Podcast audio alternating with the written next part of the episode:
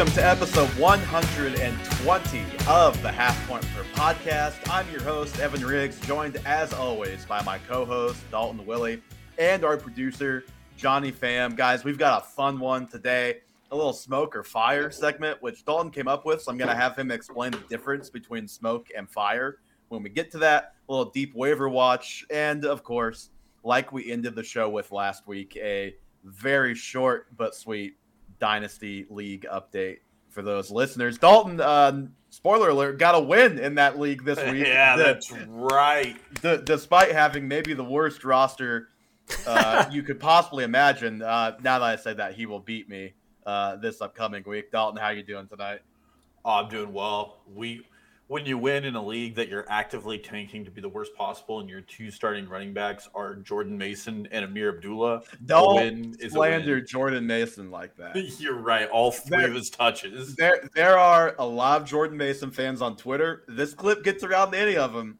This podcast is gonna get. Hey, I'm telling you, search the name Jordan Mason on Twitter. They're out there. Well, those truthers can show me how many more touches he's going to get next week if that's the case. Well, if Christian McCaffrey didn't have 85 touchdowns, he might get more. It is what it is. Jordan Mason, Hive Mind, Trey Sermon, Hive Mind, they can combine for all six of those fans. Johnny, how are you doing tonight? Good, doing good. Happy to be here. Um, in saying that we're at episode 120, but we're yeah. uh, looking forward to another 120. That's right. At a at a nice round number. Always always appreciate that. And yeah, it doesn't it both feels like and doesn't feel like we've been doing this for 120 episodes, if that makes sense. Like it seems like we started this a long time ago, mm-hmm. but also to think that it's actually been 120 episodes worth of time ago is is pretty. Was it like three years worth? I think I, three years, right? Yeah, I mean, I I think like a lot of people, this was a a COVID uh, venture. We we were bored and we were constantly complaining and talking about football, fantasy football, whatever. So we're like, hey, let's just start pod. We got nothing else to do. Let's just start a podcast. I would. I would like the NFL was going to be a thing that year. Yeah, well, honestly, we're like we really hope we have fans football to talk about yep. during the season. Now look at us. We, we we could do like a whole Taylor Swift segment if we wanted to. Look how far the NFL. It's true. I mean, I would like to add since the first episode, Dalton has added one piece of furniture into his room. That um that like couch right behind him is the first. I have moved three times. Three times, and it's still uh, still amassed only one only piece have furniture. one extra piece in your back in your backdrop. Unlike the two of you, I don't live with women, and I have the ultimate male setup, which is a, a squatter's place. For anybody that knows Dalton, they won't be surprised that the bookshelf that he has over his uh, your left in the screen, if you're looking at him, o- over that shoulder is so short that it can't even be seen in in the picture. Any questions? on that note, speaking of not being able to be seen, let's talk about Jahmyr Gibbs for a minute, Dalton, before we get into uh, the real meat of this show. I, I just thought it would be a worthwhile conversation because, you know, I wasn't able to watch much of Thursday night's game. I was uh, at Chicken and Pickle having a good time. You know, game was on TV, looked up every now and then uh, to see an Amon-Ra St. Brown touchdown, and then approximately, actually, exactly – 32 David Montgomery runs, and that was pretty much pretty much the game. But what I did see when I got home that night was just the I don't even know how else to say it. The most over the top like discourse of a rookie through four weeks that I can remember, at least in our time doing this show, maybe in my time paying really close attention to fantasy football, even like it, it was just like people are convinced that because this guy is not getting 20 touches in week four of his rookie season, he's a bust. Like I, I, I don't understand it. Dalton, maybe you can help me understand or or give your perspective here. I think we're we're pretty much in lockstep that there's a massive overreaction going on on Twitter. It's also one thing when we're watching 27 year old Zeke Elliott take touches away from Tony Pollard, knowing that Zeke's touches are inefficient. It's a and, totally and, and, and Rhamondre Stevenson now. Yes. I thought that's where you were going. no, and then we look at we look at David Montgomery, who is doing really well with his touches, is converting. I looked it up. He has the 12th highest conversion rate for first downs in the NFL among running backs. Mm-hmm. Um, so he's doing his job, and the Lions' offense is humming. So the complaints about Gibbs are strictly people who drafted him in the third round expecting an Alvin Kamara esque workload. And that's your own damn fault. Well, guess what, Dalton? He is getting an Alvin Kamara esque workload from, you know, circa rookie season, which, again, like okay, we can have two different conversations here. I think we can all three agree on this podcast. We would not take a running back 12th overall in the real NFL draft. Yep. However, that does not mean that the running back taken 12th overall is a bust through four games. Now, is it great positional value? I think we would argue no. But, like, it is still so early in this guy's career. He is playing with, like you said, we've never been the biggest David Montgomery fans, but that was when we had to, again, talk people out of picking him as a third round pick, like you mentioned with Gibbs. Like David Montgomery as a fifth round, sixth round fantasy pick, as a 1A or 1B in an offense, perfectly good, doing quite well. 32 carries for 121 yards and three touchdowns as the Lions beat their biggest rival, arguably, on the road the other day. Like you mentioned Alvin Kamara. Well, guess what? You know, our, our buddy Eli was was kind of having these same thoughts about Gibbs, you know, doing what Eli does, kind of tweeting and thinking out loud at at the same time. And he's just talking about the usage being completely sane long term, and the points are decent in the running back landscape, which is true with with what the running back landscape is looking like. Like you're still starting Jahmyr Gibbs. He's RB twenty eight. Um, yeah, rookie. Like uh, you can't throw a lot of shade that way. Yeah, well, and and Eli made the point, like a little like Kamara, uh, Javonte Williams, like even. And so I went back and looked. I was curious through their rookie seasons. Now Jahmyr Gibbs obviously was only four games in, so a small sample size. And he did also have the game without Montgomery that helped his touches a little bit, but it was like five, six more. It wasn't crazy. Christian McCaffrey, 12.6 touches per game as a rookie. Alvin Kamara, 12.3 touches per game as a rookie. Jahmyr Gibbs through four games, 13.3 touches per game as a rookie. So it I I don't know. I I guess it's just it, it's the people who are saying but the draft capital all offseason when arguing why this guy should be a third round pick. Even like he got as high as a second round pick later late later in the offseason. I guess it's just all those people who are mad that their flawed logic was wrong, but I, I just wanted to to kind of rant about that for a minute because I, I think the the discourse around Gibbs is, is crazy. It's not like a, a Kyle Pitts situation where the team is bad so you should try and get this guy the ball more. It's like, no, the team is three and one. The one game they lost was in overtime. They could have very easily won. And like, like they, like you said, the offense is humming. I just, it, it's been a frustrating deal for me to follow. And I hope, I, I know this will not be the case. I hope this will be a lesson for people that just because a guy was taken with high draft capital doesn't mean he, you, you got to immediately bump him up your fantasy boards. I know he's a good player, so like, yeah, he you take him with a high pick, but this is the risk of taking a guy sight unseen in the second round. Well, round. even then, I I don't understand what your expectation was drafting him at Alabama. His one year there, he averaged sixteen point two five touches per game. Yeah. He's gotten higher than that in two games this season and come close to that. I mean, his lowest touch total was week one, where he had nine touches, which I think is perfectly fine, all things considered. Uh, it's the and he game. also like he he slipped on a play where he would have scored a touchdown week one. If he doesn't do that, he's probably I don't have the rankings in front of me. He might be RB twenty, and we're just having a very different conversation, even if that doesn't happen. Yeah, well, then Ben Johnson has him running choice routes out of the backfield, which is something you don't expect out of young running backs. And his target per route run is the highest among running backs right now. Now, granted, his routes run lower than most because well, and again, they they played a game where they all they did what Jared Goff there four passes in the second half of that game. It was something yep. crazy like that. Like they didn't have to pass at all. So you look at those two guys, who's going to be the better guy, the guy who grinds out the game, like Montgomery at this stage.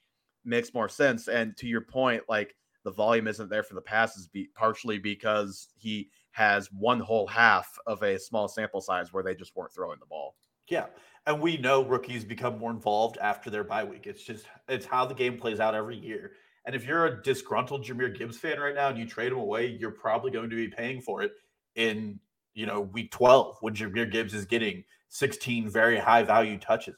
His high value touches for game right now is matching Rhamondre Stevenson just because of his past game usage. Uh, that's from Ben Gretch stealing signals. So I just don't, I don't, I don't buy that. the The upset is strictly because he's not a top 10 running back right now.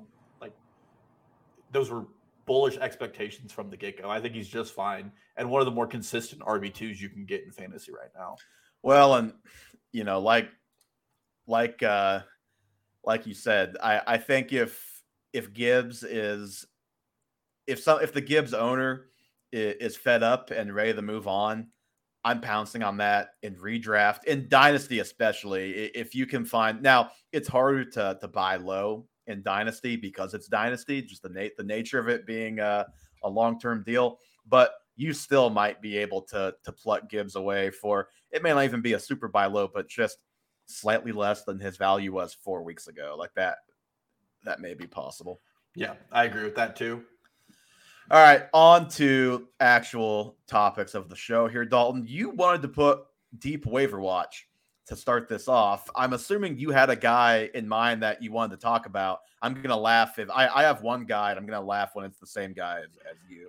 I have two guys here. Uh, I I give my first one who you might have, um, but we're going back to the well of the entire offseason and picking a Chiefs wide receiver to talk about who maybe is going to hit. Uh, this time it's Rashee Rice.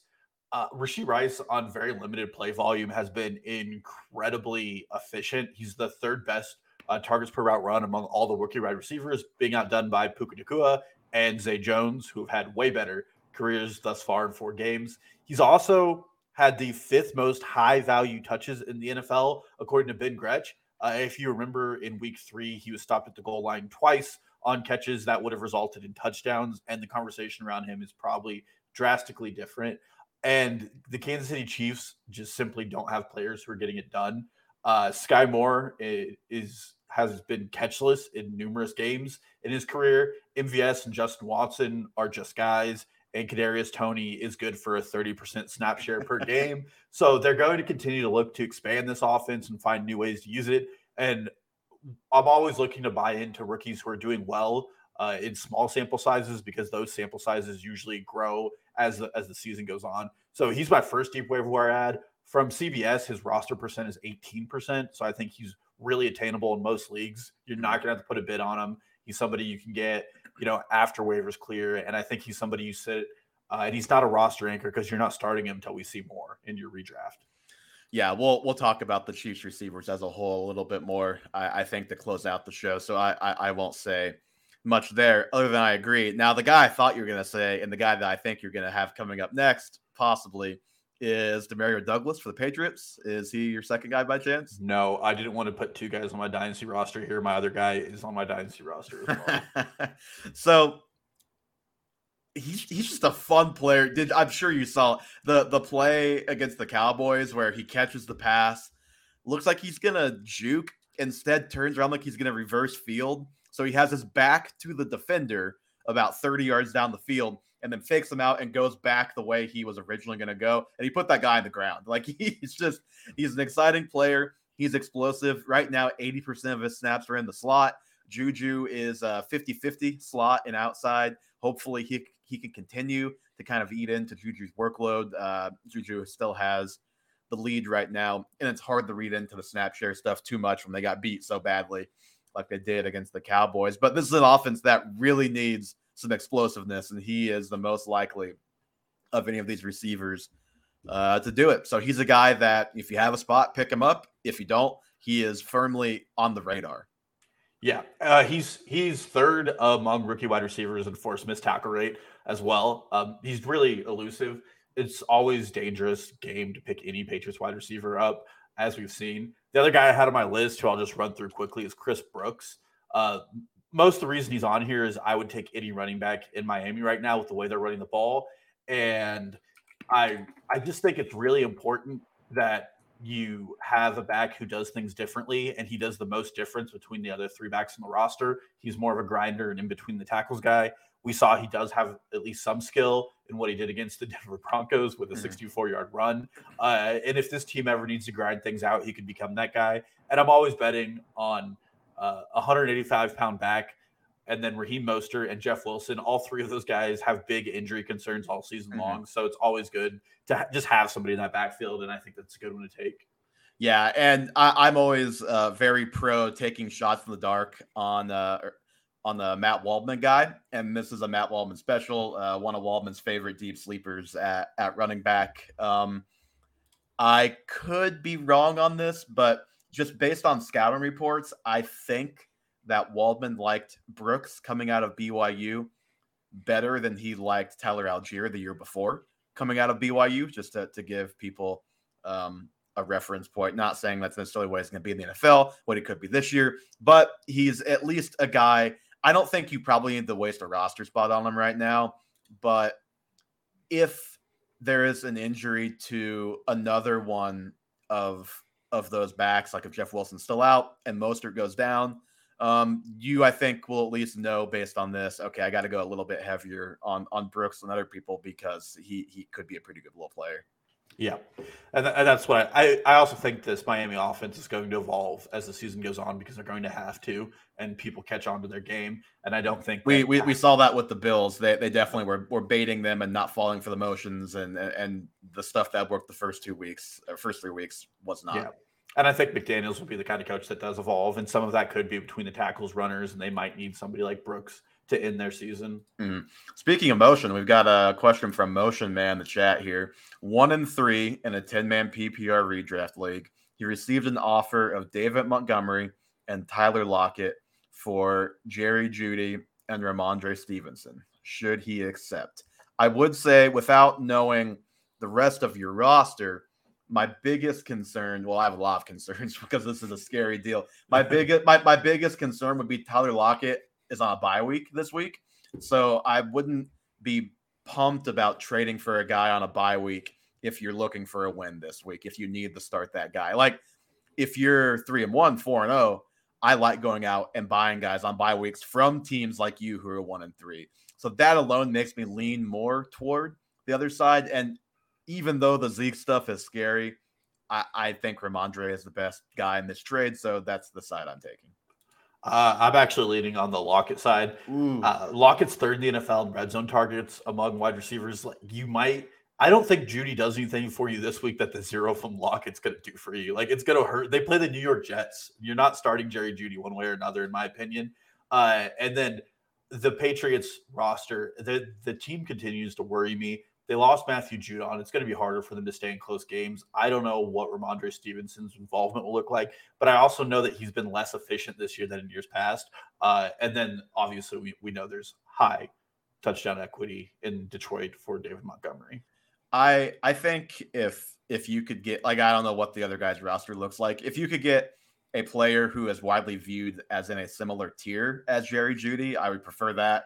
Um, if you've listened to this show much before, um, or maybe you haven't. But if you haven't, uh, we, n- none of us have been big Jerry Jeudy fans. So, and he's not off to a good start. So, I think you might be able to, to swap him out for a guy of similar stature, and we would both feel better about it. I, I still would take the the Rhamondre side, but I, I definitely like I have concerns both ways. Yeah. All right, Dalton. Let's jump into the meat of the show here. Little smoke or fire. The way I understand it is smoke it means it's either not true or like there's to me the way I did it is there's different levels of smoke. That like there's like very untrue or you know the more smoke there is it's like yeah like you know kind of maybe but not not totally. And fire obviously is is true. Is that the yeah. way to play the game? That is the way to play the game. If there's smoke it's probably not true but if there's fire we know it's true. All right. Let's start in new york. Saquon barkley. Dalton smoke or fire is Saquon Barkley. And I'm not gonna say smoke or fire every time. You just tell me if it's smoke or fire. Is Saquon Barkley the only New York Giants player worth starting in a standard fantasy football league? I am going with smoke here. you need. I put this on here specifically because it's time for you to uh, look back at your Darren Waller take before the season and either double down, um, feel bad about it, or somewhere in the middle. I, I need I need one of those three stances from you. I'm not apologizing. I'm not apologizing to anybody. I'm gonna apologize to the to the 300 plus people who watched our Darren Waller is a league winner video on YouTube. On behalf of the podcast, I apologize. wasn't wasn't my take. We got three quarters left of the season. Darren Waller, right now at this moment, 10th in the NFL among tight ends and targets. Perfectly fine usage. Problem: it's Daniel Jones. Yeah, but think about it. Always think about th- think about how low the volume is at at tight end past the, the first couple guys. Tenth on paper seems okay, but I bet when you look at the actual numbers, it's pretty depressing. I think he's like eight targets underneath number one right now. The only tight end on this list, yeah. So 31 is top, and Darren Waller is 23. It's a difference of eight so far. Um, and that's with one game where he had three targets. The what I'll say is the next two games, Miami and Buffalo, Buffalo. are going to be tough. They're going to they're going to hurt. Um, but also, Jake Elliott is outscoring every tight end right now. A kicker is outscoring every time. Like the position has been terrible. It's yeah. been god awful. There's not a tight end on the out there that's done well for you other than Travis Kelce, and he even missed week one, so he's questionable. The only real value that I've seen a tight end so far is Sam LaPorta. So I mean, we could just put smoke or fire. Tight end's been a trash can all season. Well, obviously that's fire. Yes. Uh, TJ Hockenson is actually the tight end one, so at least got throw him in there as being a guy yes. that has produced. Yes. Um, but at the end of the day, I the usage is there. I am a believer in Brian Daboll. I think they'll figure things out. They've had a really tough schedule to start the year. It's going to continue for another two weeks. uh, it's clear that their wide receiver room is not going to do anything. And if anything coming out of their bye, the, the answer is going to be more Waller, not less Waller, more likely than not. You know, I remember in the preseason where we got the the blurb where it's like Darren Waller looks like he's playing a different sport than everybody out there. He is just unguardable in training camp. And you know, I, I just want to know, was he playing a different sport than everybody else on Monday night? Because he was invisible for three and a half quarters. well, if Daniel Jones knew where to look to throw the ball.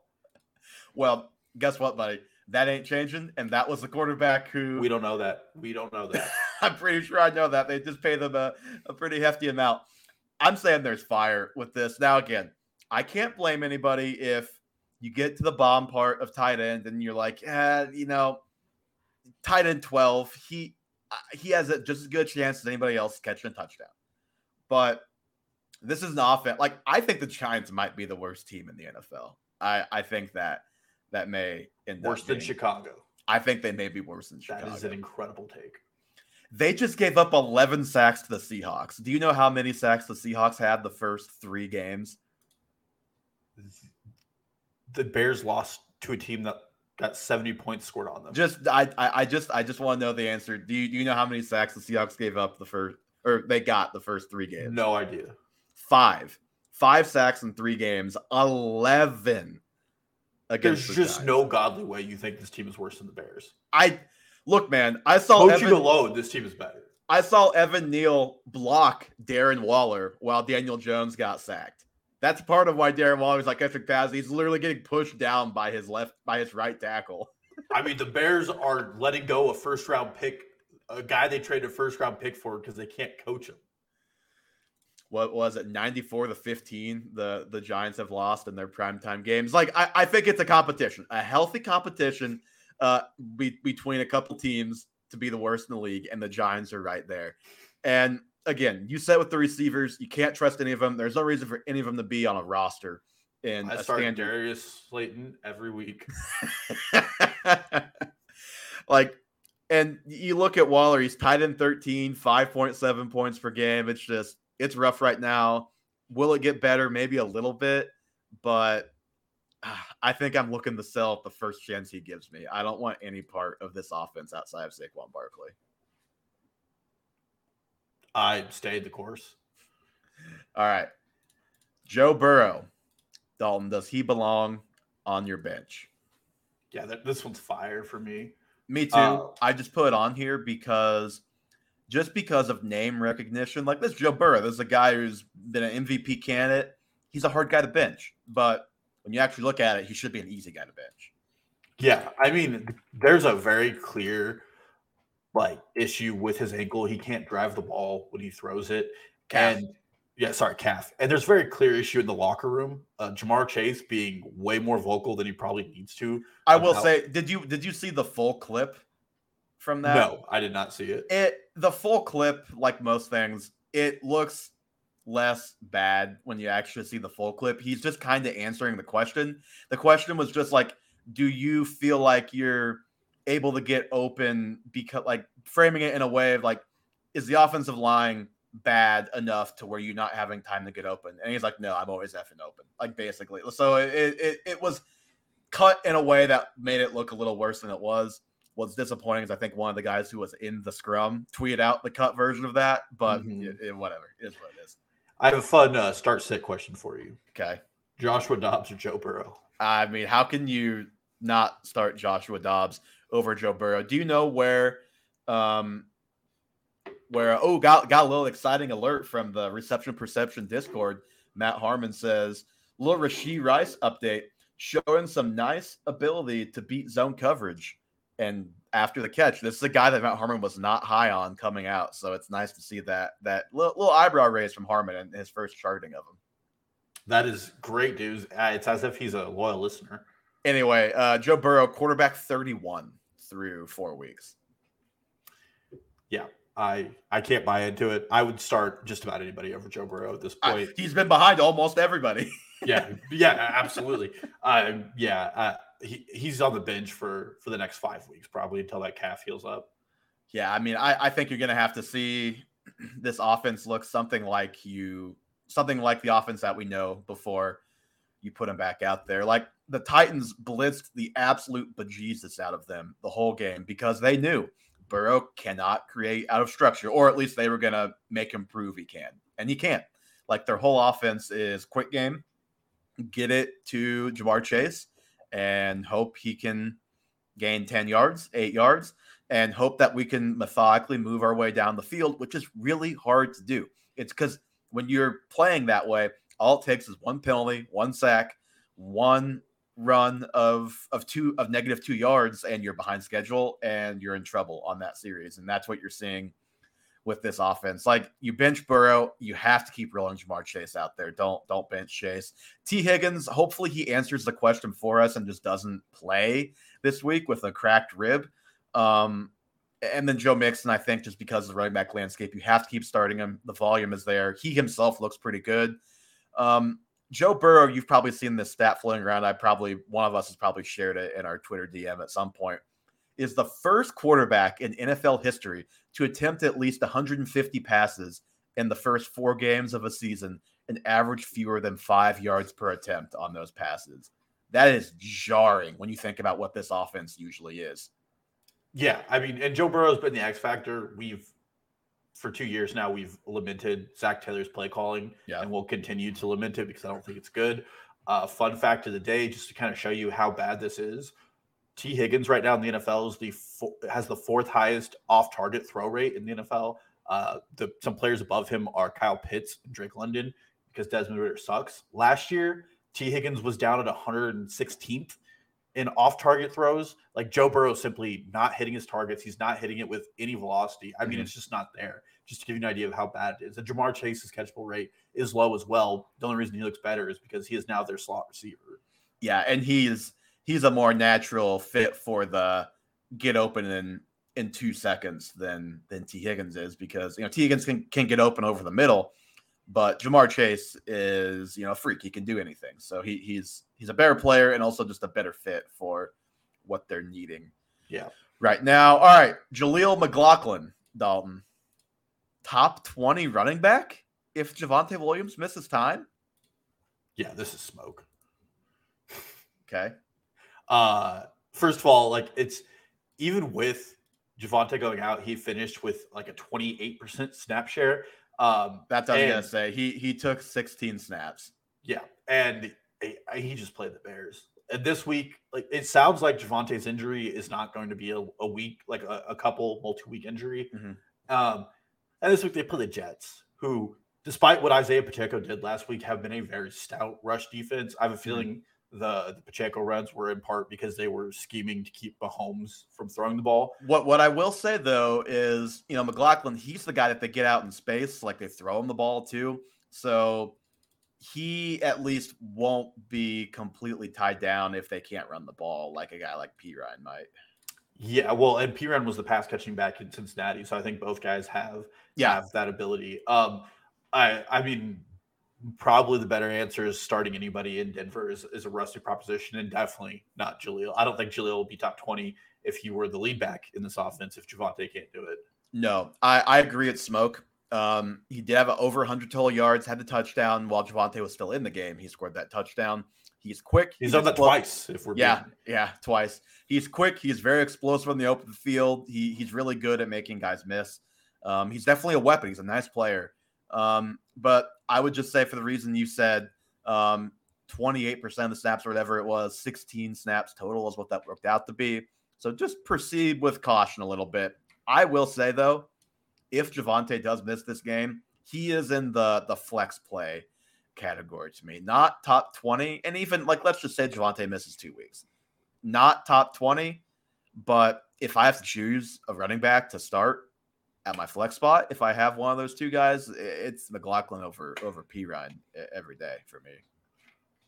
Yeah, I would probably go down pretty deep down the the rabbit hole before I started either of those guys when it comes to uh, fantasy. I would probably rather just start a guy like Rashid Shaheed and hope he uh, he just gets like a long touchdown pass. All right, Michael Wilson. Is he the wide receiver to own in Arizona? I'm saying this is smoke, but we're getting enough smoke to where I, I'm kind of like looking, seeing if I can see a little little spark in in the smoke. You know, like his issue right now is volume. It's not like it's terrible, but seven targets last week. I think he caught six of them, and it, it's been a you know lower than that most weeks. But I, man, this guy is good. This guy is a good player. He can line up all over the field. He caught touchdowns from two different from the slot and the outside. This is a guy that Matt Waldman kind of gave the, the Michael Thomas comp coming out. And I think he was a prospect that we both liked because Harmon and Waldman both both liked him. Um, and I think he would have been a higher NFL draft pick, but he was so often injured in college that number one, he was there for a long time. I think he was a fifth year senior. And number two, the production profile just wasn't there because he missed so much time in college. But very good route runner, has a suddenness to, to his game as a route runner. I am very interested. 56 receiving yards in three games. I still would rather have Hollywood, but if the targets go up, this guy has the potential to be the more consistent player, and we can talk about upside uh, when we see more. Yeah, I mean, I'm going smoke here too. Obviously, Hollywood is wide receiver 18 with 3 mm-hmm. straight double digit games. I will say this is the only wide receiver I want.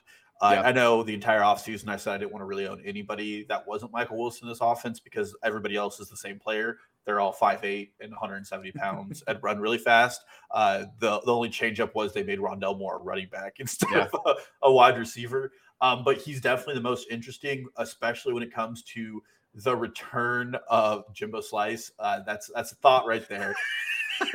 uh, but it's just Michael Wilson is going to be their their best player when it comes. I mean, they're giving Zach Ertz the highest target share on this team. They need somebody to emerge, and I think Michael Wilson will be that guy. And if Kyler Murray does play this year, uh, the entire passing offense gets a huge boom. No offense to Joshua Dobbs, but I do think Kyler Murray is substantially better player. And it seems like whatever Arizona is doing, uh, they kind of got it. Like, yeah, they they are putting together one heck of an offensive team for not really having anything to do. Yeah, Yep. Agreed. Okay, we do have a question uh, from Jimbo Slice. Is Trey Palmer startable if Mike Evans missed time? Now, let's just jump down. We have a Buccaneers topic here. Let's go down to that and we can circle back to Trey Palmer at the end of that conversation. are both Bucks wide receivers. This is Mike Evans and Chris Godwin, wide receiver twos with Baker Mayfield at quarterback going forward. Yeah, I'm saying this is fire. Mm-hmm. Um, I don't know what they're cooking in Tampa Bay, but it is insane. So through until this year, Baker Mayfield's completion percentage when under pressure within three seconds was 42%. percent mm hmm In Tampa Bay, it's 78%. percent mm-hmm. I they are scheming and they have clearly got him out of his own head or his short stint in Los Angeles with Sean McVay gave him an idea of what was possible. Um, but he is doing what he was horrible at, which he's staying in the pocket. He's not rolling to his right when there's immediate pressure. He's not throwing off target throws, and he's just using the weapons he has. And this is when they have a run game, and this is from Ben Gretchen stealing signals that is 31st in the NFL in rush yep. yards over expectation. Yeah, so not, this, not, not helping him at all. He's not no. getting in any advantageous situations because no. they're running the ball, getting in the second four. Yeah, this is all Baker Mayfield right now, which I mean, I'm sure the wide receiver situation is helping him out because it's one of the best rooms yeah. in the NFL. Um, but w- even without that, like he is, he has gone against the grain on what he showed us in his first five years in the NFL, and it's very exciting. Uh, so yeah, it's fire. I'm starting those guys every week, no questions asked. Mm-hmm. Yeah, I, I, agree. It's fire. Mike Evans right now is a top ten receiver, wide receiver nine. Godwin is wide receiver forty three, but he hasn't caught a touchdown yet. So like you would figure he's going to average out to be a wide receiver two type of guy the rest of the way. And you know, this was a, a situation that a lot of people talked about. I think maybe we mentioned it uh, a time or two, where it's like on paper, this is the most obvious 2022 Seattle Seahawks, where it's like we think Geno Smith is bad, so we completely undervalue Lockett and Metcalf. And no, it turns out Geno's pretty good. And so both those guys are just as awesome as they've ever been. Now, I don't think we're going to get quite that same extreme here, but you know, these are two guys that if we liked their quarterback, they would both be top 15 receivers in, in weekly ranks. So th- these guys are still that good. So I think that's kind of what we're seeing here. Um, you know, Baker, for all the reasons you said, is playing well. Um, the, the offense fits him. He fits the offense, however you want to put it. And as for Trey Palmer, you know, I do like what I've seen from him through these first four weeks. If Mike Evans is out, I don't think he's an automatic plug and play. Um, but he's at least in the deep flex conversation, is how I would put it. Chris Godwin goes to like a top 20 play, and Trey Palmer, like top 40. I don't know. Yeah. And obviously, they're bye this week. So good shot. Mike Evans comes back healthy. I would it deep wide receiver shots like this. Um, I I want to see more from him. I'd probably start somewhere like uh, Westbrook-Ikhine before Trey Palmer, uh, the wide receiver two in in Tennessee. I mean, it's not pretty when you're talking this deep, but these are like wide receiver seventy rankings we're talking about right here. Yeah, yeah. Okay, go back uh, in order here on the list. Dalton Kincaid is the breakout coming, and I'm gonna say this is smoke, but kind of like with uh, Michael Wilson, it's a lot of smoke. Like I'm.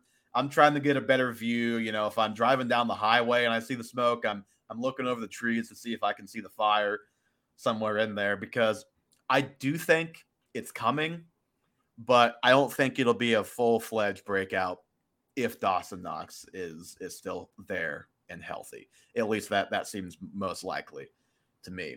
The reason why I do think it's at least you know a mini breakout is kind of on the horizon here. You look at the first three weeks, the routes between he and Dawson Knox and the targets were basically equal. Last week there was a little bit of a shift. Now it's a it's one week. We'll see as we keep going here.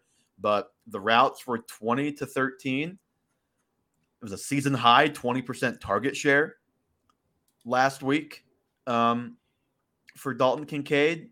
Like the and it was a five to one edge uh, over Dawson Knox. The underlying numbers, at least last week, started to tilt a little bit in favor of Kincaid. Now, the reason why it probably won't be a full fledged breakout is they're not really right now featuring one tight end. It's a, pretty much a two tight end offense most of the time, and that's why I stopped short of of saying a fire. But you know, this is a guy 4.3 targets per game. He's being hurt by when they beat the Commanders and he had two targets, three yards, and they didn't didn't have to throw it all. Like I think in an ideal spot, he could be doing similar things to Sam LaPorta. Um, in the spot he's in right now, with Knox still firmly in the picture, I think he can turn himself into, you know, let's just say in the Darren Waller ballpark. Yeah, uh, the Darren Waller ballpark. okay. Um, I well, I'm calling fire here. Uh, a couple of things, and this could very well just be a case of them playing Miami and wanting to get out and ahead as quick as possible. But weeks one through three, they ran 12, uh, 12 personnel on the field on 70% of their snaps. They 12 personnel, it, 12 personnel being two tight end sets. Yes, two tight end sets. Uh, week four, they ran it 12% of the time. And then in 11 personnel, which is one tight end, uh, Dalton Kincaid saw 65% of the snaps. Mm-hmm. Uh, you combine that with his targets per route run is higher than Gabe Davis and Dawson Knox on this team. His opportunity is there. Uh, the only issue I think in this offense is that he hasn't gotten to be able to play fully in the slot. Uh, mm-hmm. In part, if you look when they play 11 personnel, Deonte Harty only has 41 snaps and 39 of them came in 11 personnel sets. They're taking away that slot usage we kind of hoped for Kincaid and giving it to Dalton or to Deonte Harty. Um, I think that we'll, we'll, we'll, well, I'll say we'll see if that lasts. That would be one thing that could change that would significantly impact things. Yeah, well, uh, this is this is also when Deonte Harty's only run 41 routes this season yeah. in four games. I think it's, it's definitely going to change. Uh, I will continue to be betting on that. So yeah, I think this is fire. And again, you you're betting on upside of tight end. He's tight end 28, and he is seven points off of tight end 10. So yeah. like, it, it, there's no yeah. difference. Like it's insane. All right. Uh, we have Trey Laughlin in the chat. Says he traded Aaron Jones and Sam LaPorta for Josh Jacobs. Uh, win or loss? Uh, I'm gonna call it a W. I'm a little worried. This every week, Green Bay shows us a little more that they are what we thought they were at the start of the season. Yeah. Like Jordan Love probably ain't it. Uh, clearly, Aaron Jones won a snap count against the Lions on Thursday Night Football. Uh, LaPorta, I mean, he's a huge boon at tight end, but like he's doing I, well at like six targets a game. It's not like Travis Kelce volume. Yeah, and I was gonna say, like, as much as it stings to give up LaPorta, uh, he's not gonna continue doing what he's doing. Uh, Jameson Williams, we should mention, is back two weeks early, uh, so we will we will see how that changes things in Detroit, and of of course. Uh, Oh, and Trey said he has Mark Andrews as his tight end. That's a big W then. Yeah. That, that, that's shedding talent for better talent. Yeah, yeah, agreed. Uh, but yeah, we'll we'll see if Amon-Ra St. Brown does not play. That'll be uh, it'll be frustrating because there'll be another week we have to wait before really knowing what Jameson Williams will look like in the actual offense. So hopefully Amon Ra can play so we can see it. Yeah. All right, Kyren Williams is a top eight running back. Dalton, I'm giving this one smoke with a capital S M O K E. There's just no way. This guy's 5'9, 194 pounds. He's playing 95 to 100% of the snaps weeks two and three. The snaps were down in week four, but he still got 28 touches. So, you know, decreasing the snaps, but still the touches are, you know, almost 30. He is right now seventh in the NFL among running back in touches. Uh, Rachaad White is sixth, which is funny. I, I, wonder where he ranks among running backs and fantasy points, uh, despite being sixth in in touches. He's proven to be a nice player. Like I, I don't want to come up here and say, you know, oh, he's going to be RB 30 the rest of the way because I think he's probably proven that he's going to be better than that. But I do number one just worry about him lasting at the rate that that they're working him. And then number two, he has five touchdowns in four games. Matthew Stafford has three passing touchdowns in four games. I think those things will start to self correct. Yeah. Uh, so I am also calling smoke here. Um, Kyren Williams, among 58 qualified running backs with at least 15 rushes this year, is 42nd in explosive run rate, 46th in yards after contact per attempt, and 44th in missed tackle force per attempt. He, has been, he is like the upgraded version of Rachaad White because he has touchdowns. Um, but and it's no disrespect. I think he's going to be like a good RB two the entire season. Mm-hmm. Um, but yeah, going back to Matthew Stafford's touchdowns, I think those are going to go up pretty significantly going forward. He is slinging that that rock. Uh, and then the last thing I'll say is Sean McVay has a history of like riding a running back to the ground for five weeks, and then he throws a new running back out into that offense. And the yeah. only guy who who bucked that trend was Todd Gurley, and I think a large part of that Todd Gurley bucking the trend was he's actually good at football. Yeah. Um, I still have hope that Zach Evans will matter at some point this season, and it could be in the exact way that you just described. Rachaad White is the RB twenty one, despite being um, sixth in in the NFL. It gets worse in in touches. So yeah, if the touches start to go down, that is that is a concern. All right, Matthew Stafford. Uh, we both mentioned it, but Matthew Stafford is the ideal streamer going forward. I'm calling fire on this one. Uh, the I'm saying small fire. I'm saying small fire. Like, there's small a little fire. fire there. I, I mean, he looks like what he looked like two years ago when they won yep. the Super Bowl. Um, he's like I know Puka Nacua and Tutu Atwell are like fun storylines, but they're doing it in part because of Stafford. If you watched, and I watched it really closely because I love Anthony Richardson, that Rams game was like a battle of who can fit the ball into tighter windows. and I mean, Matthew Stafford just looks great. Yeah, I, if, if, if you just go highlight searching, he has some of the best throws of any quarterback this season. He he looks yeah. like Matthew Stafford. Yeah, and once Kupp is back, it even sounds like that injury isn't as serious as they originally thought with some of the reporting coming out. I saw uh, someone put up a clip of Pat McAfee talking about something else, but it was him talking about like, "Oh, I don't believe a word of it." But then he goes on to say, "But how could you not believe every word of it?" It's like that's how I feel about Cooper Kupp right yeah. uh, but him back in some way is good, and even if he's not, like Puka Nacua is only going to get better with each week, and Sean McVay is scheming up something interesting in Los Angeles. So he's the guy I'm looking for. He's probably still on waivers because he hasn't produced well. He's, he's the QB the 18. He's the QB 18 because he's thrown three touchdowns. Yeah. And I think the more touchdowns are to come for Matthew Stafford and now, less probably for Kyren Williams. There's there's two reasons why I'm saying small fire instead of just like an outright fire. Number one, he has the ankle injury, sustain that. So that's just uh, a concern going forward. And number two, did you look at his next five games by chance? No. And I'm usually the schedule guy. Eagles, Cardinals, which you know, Cardinals have been like a good defense. I, I heard a crazy stat. They're like top. It's like them and the Texans are the top fantasy defenses in limiting opposing offenses' fantasy points right now. Just like we all thought. Now, will that continue? I don't know. But Eagles, Cardinals, Steelers, Cowboys and Packers. I think those are five pretty good defenses. So that's at least a small concern. So that that's why it's not like a full fledged fire. Yeah, that is fair. Um, but if I if I have somebody on my roster who I'm already iffy about, I would definitely be holding Matthew Stafford to see what he becomes. I'm starting him over Joe Burrow despite who he's playing the next five weeks. Yes, I would start him over Joe Burrow as well. All right, uh, guys that we would not start, most of the guys in Carolina or all of them, Dalton. Is there a startable player in Carolina? I am going fire. There is not a single startable player. I think the only one you can make an argument for is Miles. Sanders. I mean, it's Miles. This is a yeah. Miles Sanders uh, argument here. Uh, and even then, Miles Sanders has been less than inspiring. I know I brought up the rush success rate earlier with Kyren Williams. Kyren Williams is 44. Miles Sanders is 48 among 54 qualified running backs. Just not good. Offensive line play is bad.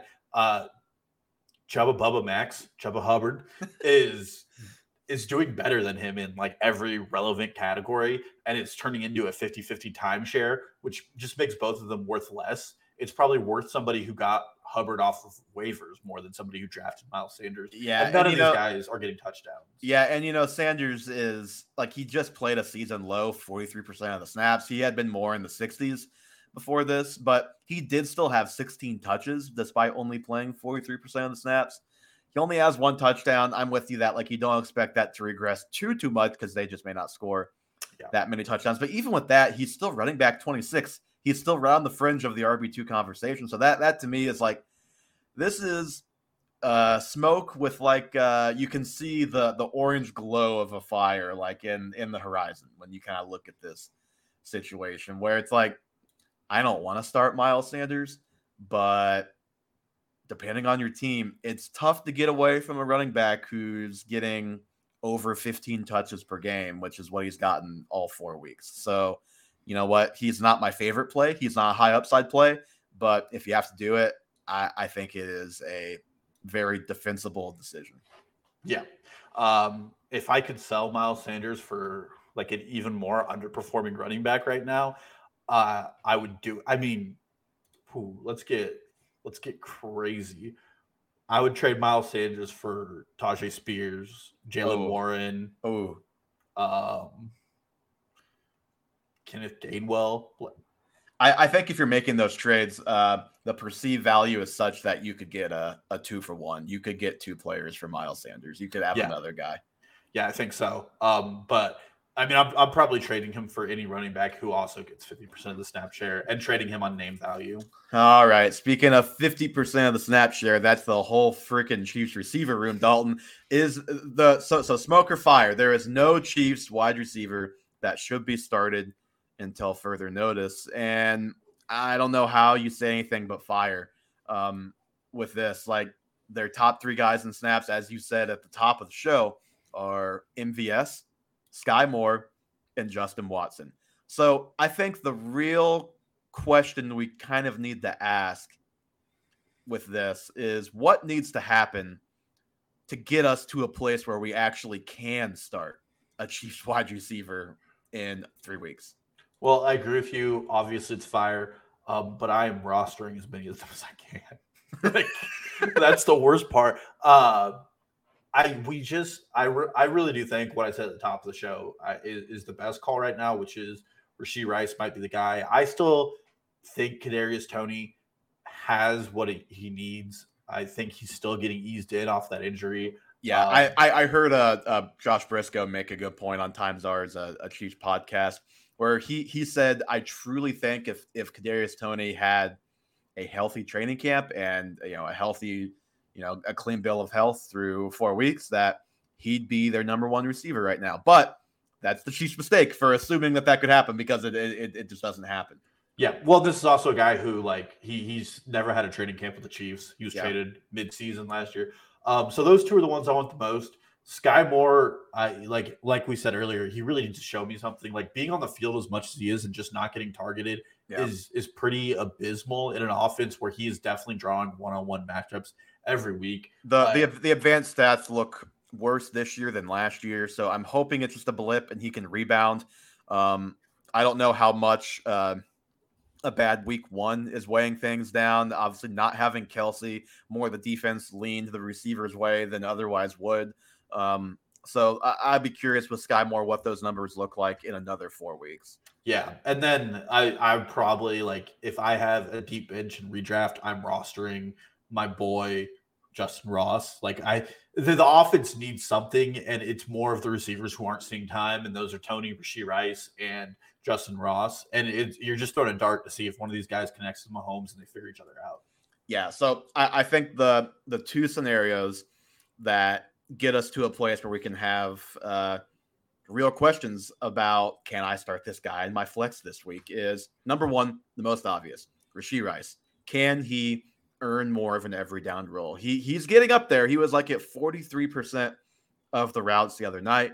You know, I'm not the biggest PFF guy, but he and Mike Evans have the same PFF grade right now. So it's been it's been good. It's been good for Rice. Vastly different usages, to be Yes, fair. yes, vastly different usages, but it's been good, and the chances he's gotten, it has been good. And you know, I saw a, a good point made on Chiefs Tour the other day that part of the reason why he is getting because he's getting more opportunity than than most young receivers at this point. Part of that is depth chart, and part of that is because he's a legitimately good run blocker, and and and that's been part of why he's found himself on the field a little bit more, and hopefully that continues. But we know how frustrating Andy Reid can be with with young receivers. They have a good game, you think they're in the rotation, and then they're just banished for a week, like just for Yeah. for no reason. So They go to I, the shadow realm. I think one scenario is is Rashee Rice just being that dude.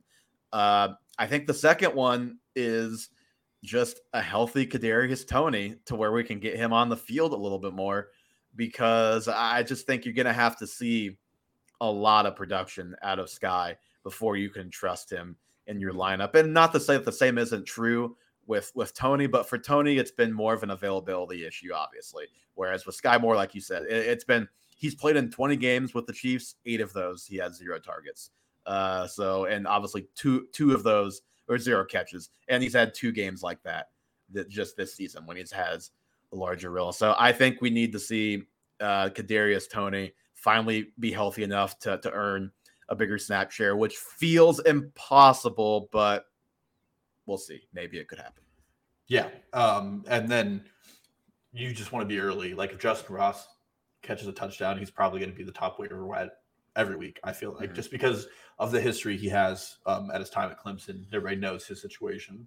Yep. All right, let's uh, get to this last question before we uh, send the the listeners out of here and then get to the the five minute dynasty segment here from Calvo in the chat. Would we trade Ja'Marr Chase and Michael Pittman for Kyren Williams and Keenan Allen? No.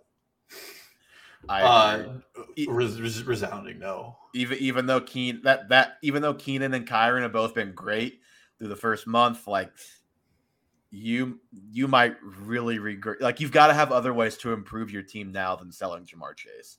Yeah, well, so Keenan Allen is fourth in the NFL in targets. One of those is the game Mike Williams towards ACL and he had 20 yeah. targets. Yeah. uh, Ja'Marr Chase is sixth in the NFL, and then Michael Pittman is eighth in the NFL in targets. Um, and I don't expect Michael Pittman, Keenan Allen, or Ja'Marr Chase to really drop off. Obviously, the targets Pittman gets are worth less because Richardson still has inaccurate throws. Um, but like we said earlier, Kyren Williams is a big time regression candidate. Five touchdowns in four games mm-hmm. is pretty unsustainable. And um, all of those are rushing. Yeah, and he's been he's been less than efficient on the ground game, so I don't really expect an efficiency edge on those touchdowns. And then we we expect people like Matthew Stafford to throw more touchdowns. Um, so yeah, no, I wouldn't do that at all. Um, I would do like, I, I yeah, I just wouldn't trade for Kyren Williams in redraft. Yeah, and I I I just don't want to give up Ja'Marr Chase. I I hate selling low on a guy that I took with my fifth overall pick. I just don't yeah. want to do that. Yeah, and uh, like as hard as it is, if you could make the playoffs, and I think by fantasy playoffs, Joe Burrow will be healthy, then you have like that 30 point explosion of Ja'Marr Chase possible again because Joe Burrow's well, there. You know, even if he's not healthy the, the, this next month, how often have we seen Ja'Marr Chase take a five yard pass and go 80 yards? Like it just yeah. hasn't happened yet. Yep. All right. We'll get to one more question that just popped in, and then we are going to to move on. Full PPR, rest of season, DJ Moore or Deebo Samuel. That is a tough one. I think DJ Moore is wide receiver 13 and half point scoring right now. It's been a struggle bus. I think yeah, my answer is DJ Moore as well, though, uh, over Deebo, just because. I mean, the only answer in Chicago has been DJ Moore for Justin Fields in the passing game. Uh, the, the thing with Deebo is he's only a really trustworthy asset right now with one of the other big three on that team this time. I agree. It's DJ Moore. I feel terrible about it. So that means it's a good question. yes, it is a very good question. Uh, uh, but yeah, yeah, I mean the the like snap share and the route run percent, it's just hard to get anybody who you trust in San Francisco, except for maybe Aiyuk, who's whew, certified stud now. Yep. Yep. Been a certified stud. He's just showing it now. And that is going to do it for the normal version of this podcast. Anybody not in our Dynasty League, you can turn it off basically from this point forward. Uh, but first, before you do, give us a follow Twitter, Instagram, and TikTok at Half Point Per Pod. Subscribe to the YouTube Half Point Per Podcast. We will get to every question in the comments every episode, like we have done the last couple. We appreciate all of the questions in the comments. And Dalton, let's get to it. SFFL Sunday Fun Day for Life, Week Four let's just start with I'll give I'll give my team of the week here. Team of the week has got to be brought to you by Bud Light. Our buddy Trill scores uh, 165 points this week on the back of 45.2 points from Christian McCaffrey and 33.1 points from David Montgomery. He knocks off. Uh, I don't even want to try and pronounce Juan's team name, but Juan's team uh, to move the two and two, kind of put himself back firmly in the playoff hunt. So good on Troll uh, for bouncing back this week. Yeah, uh, definitely the second most impressive performance of the week. I I have to give the most impressive performance to none other than to yourself. To, to myself, yes. uh, I I rostered and fielded what could only be one of the worst teams started in fantasy football this week. Uh, would like to give a congratulations to newly traded Courtland Sutton, who got me a touchdown. Uh, other than that, the only double digit player I had was Anthony Richardson. I had three players, four players, sub five points. Um, but friend of the show, Eli Beery, unfortunately fielded a worse roster than I could this week. Yeah. And he only scored 61 points to my 67. and I will say, as a team trying to be worse than the Chicago Bears this year. I did not expect any wins, and I'm very happy to have my one win. And I do not expect any more wins, except my, this week when I play Evan Riggs. my my loser of the week was was, uh, was going to this matchup, and that was going to uh, to Eli, the the San Fernando Skunks. You know. Just last week, Dalton, you had Eli in that playoff hunt. You had him ahead of a couple teams I disagreed with. And what does Eli do? He turns around, he scores 61 points. Uh, Darren Waller, none other than Darren Waller. All he needed was Darren Waller to outscore Darius Slayton by three points in Monday Night Football, and they basically draw at at three points as Waller was stuck on one target, one catch for five yards for almost that entire game for a couple catches in garbage time. That's a that's a tough setback for for uh, Mr. Beery, who you know needed that win if he was going to make a playoff push it's still there for him. Uh, this week, he draws a very favorable matchup against the Atomic Armadillos. and somehow, some way, the Atomic Armadillos are three one. Uh, I still think the Skunks got it, but maybe maybe he benches Kirk Cousins this week because he plays a stout Kansas City defense. Well, how the Atomic Armadillos are three and one is you know they, they've had some good weeks themselves, but also uh, 298 points against. They're the only team with less than 300 points scored on them this season. I put up a whopping 76 on this exact team this week. And before we get out of here, um, we've got to go with the transaction of the week. It is not a good one. It is uh, Cooper Kupp in our league going for what can only be described as the poo poo platter of all poo poo platters. Uh, from Brad trading him uh, to Brian, the the Chirac Donkey Punchers, uh, quite the team name for Mr. Clark here. Let me um, go on the Cooper Kupp's profile right now to try and find it. Is Cooper Kupp not? Where is Cooper Kupp? Oh, he's still on his. Oh, this is some roster manipulation. I oh, he's not activated on IR yet, but he was limited in practice. I had to see Cooper Kupp off off of that IR pretty quickly here. Um, he goes for Roschon Johnson, who just took uh, 22% of the snaps this week a 2025 second round pick and a 2024 third round pick, which is mine. So I'm hoping it's uh, not a very high third round pick. Um, yeah, not great, Dalton. Not great. Not great on that trade. Makes yeah. Brian makes Brian's roster a lot better. I will say my transaction of the week uh, was none other than the Overland Park Priest dropping the artist formerly known as Allen Robinson. I regret to inform everybody that I don't think it's happening with Allen Robinson. I, I, think I think what we hoped for his career is over. Infamously, last offseason, I did trade Tyreek Hill for Allen Robinson. Uh, looking back, we wish we could have that trade back.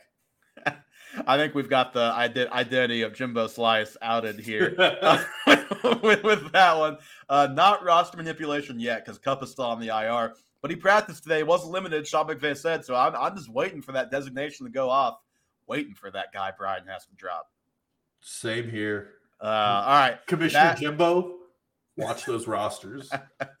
you know, um, that is going to do it uh, for this week's edition of Half Point Podcast of the SFFL update. Maybe next week Dalton will come with more updates other than about his own team. Uh, to this segment. Thank you guys all so much for listening. We will talk to you again next week.